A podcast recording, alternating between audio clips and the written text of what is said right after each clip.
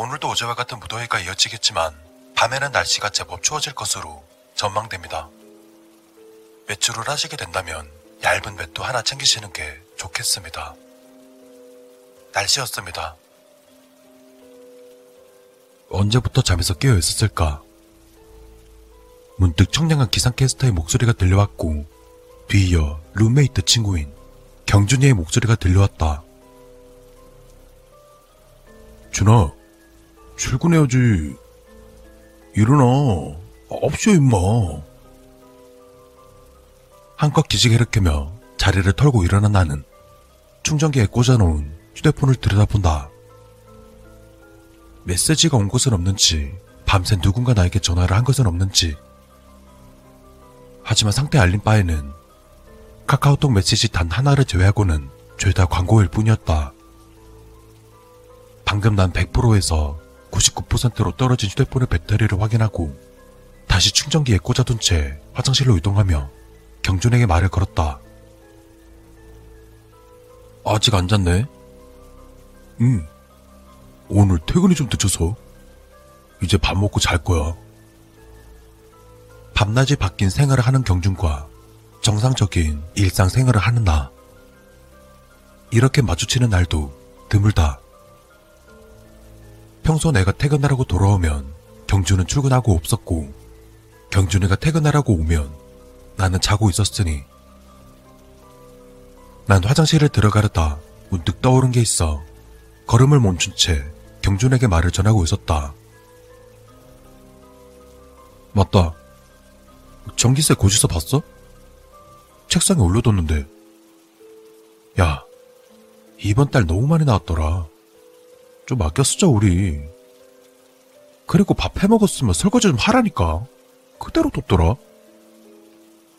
침대 모서리에 비스듬히 기대어 오른쪽 다리를 벅벅 긁으며 오늘 날씨를 보던 경준이가 대답했다. 오오, 봤어. 설거지 할게. 얼른 씻고 출근이나 하쇼.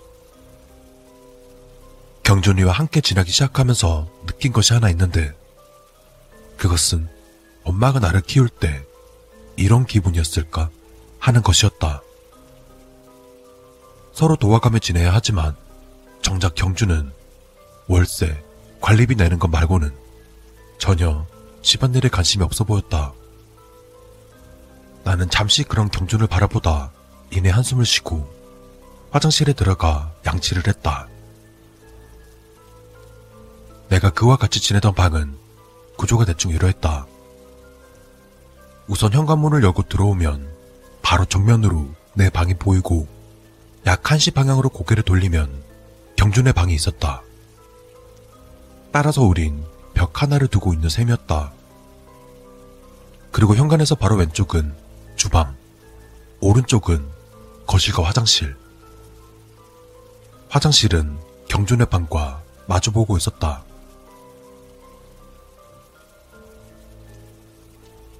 그날도 어김없이 난 기상캐스터의 말을 믿고 반팔 반바지 차림으로 출근을 했다. 어차피 매장에 들어가면 유니폼으로 갈아입으니 딱히 출근할 때에는 옷에 신경 쓰지 않았다. 하루 8시간. 누군가에겐 길고 또 누군가에겐 짧은 시간일 것이다. 하지만 나에겐 너무나도 긴 시간이다. 어찌나 일하기가 이렇게도 싫은지 가끔 화날 때는 다른 일자리를 알아보고 싶지만 월세다, 적금이다, 생활비하며 관리비까지 이 어마어마한 지출을 막아낼 도리가 없었으므로 그저 묵묵히 일할 뿐이다. 오후 5시. 드디어 퇴근 시간이다. 고된 하루를 끝내고 집으로 돌아가는 길. 처음에는 경준과 생활 패턴이 서로 달라서 조금 불편하기도 했는데 지금은 너무나도 편하다. 퇴근하고 집에 가면 나 혼자 쉴 수 있다는 생각이 말이다. 게다가 그날은 또 이상하리만큼 머리도 아프고 감기 기운이 도는 것 같다. 무조건 집에 혼자 있고 싶었다. 찬물로 샤워를 하고 선선한 선풍기 바람을 맞으며 아무 생각 없이 누워있고 싶었다.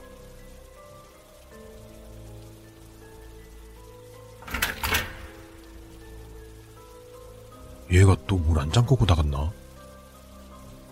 가끔 경준이는 현관문을 안 잠그고 출근하는 일이 많았다. 오늘도 역시 깜빡했구나 라고 생각을 하며 현관문을 열고 집 안으로 들어가 난 땀에 젖은 옷을 곧장 벗어 던지고 화장실로 직행했다. 어, 덥다, 더워. 그리곤 찬물로 샤워를 마치고 화장실에서 나오자 살짝 열린 경준의 방문이 보였다. 문이 열려 있다라니 쉬는 날인가 보네. 난 수건으로 물기를 닦으며 내 방으로 걸어 들어갔다. 그리곤 자리에 털썩 누워 선풍기를 약하게 틀고는 눈을 감았다. 그러다 10분쯤 흘렀을까? 문득 경준이의 방에서 소리가 들렸다. 야. 짧고 강하게 그리 크지도 작지도 않은 목소리. 난 그 사이 잠이 들었던 것일까? 소리에 눈을 뜬 나는 아주 잠깐이나마 많은 생각을 했다. 내가 잠이 들었나? 음, 벌써 밤이네? 경준이가 오늘 쉬는 날이었나 보네.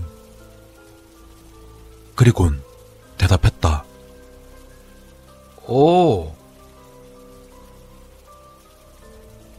하지만 대답은 돌아오지 않았다. 그에 난 다시 그를 불렀다. 왜? 아, 불러놓고 대답이 없어. 야.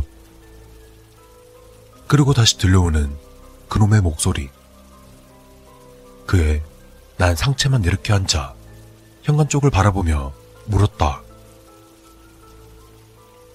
귀찮게 왜 그러는 거야?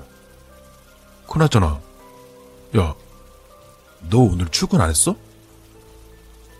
이렇게 우린 벽 하나를 사이에 두고서 서로 귀찮다는 이유로 이런 식의 대화를 주고받곤 했었다. 야, 내가 꿈을 꿨는데 내가 침대에 누워 있었거든? 근데 누가 화장실에서 갑자기 튀어나가더니 스패너로 내 머리를 막 때리는 거야. 실제로 맞으면 진짜 아프겠지? 뜬금없는 소리였다. 이에 난 그에게 대답했다. 졸라 아프겠지. 스패너로 머리를 맞는다라. 라고 대답하며 현관을 응시한 채 도로 자리에 누웠다. 그리고 등 뒤에 깔려있는 진동 소리를 확인하려 휴대폰을 들자 그가 또다시 엉뚱한 질문을 했다. 그치. 졸라 아프겠지. 근데 아픈지는 어떻게 알지? 맞아보지도 않았으면서. 그의 질문이 끝난과 동시에 그가 침대에서 일어나려는 듯 부스럭 소리가 났다. 나는 귀신이라도 본 사람 마냥 집에서 바로 뛰쳐나왔다. 신발도 못 신은 채.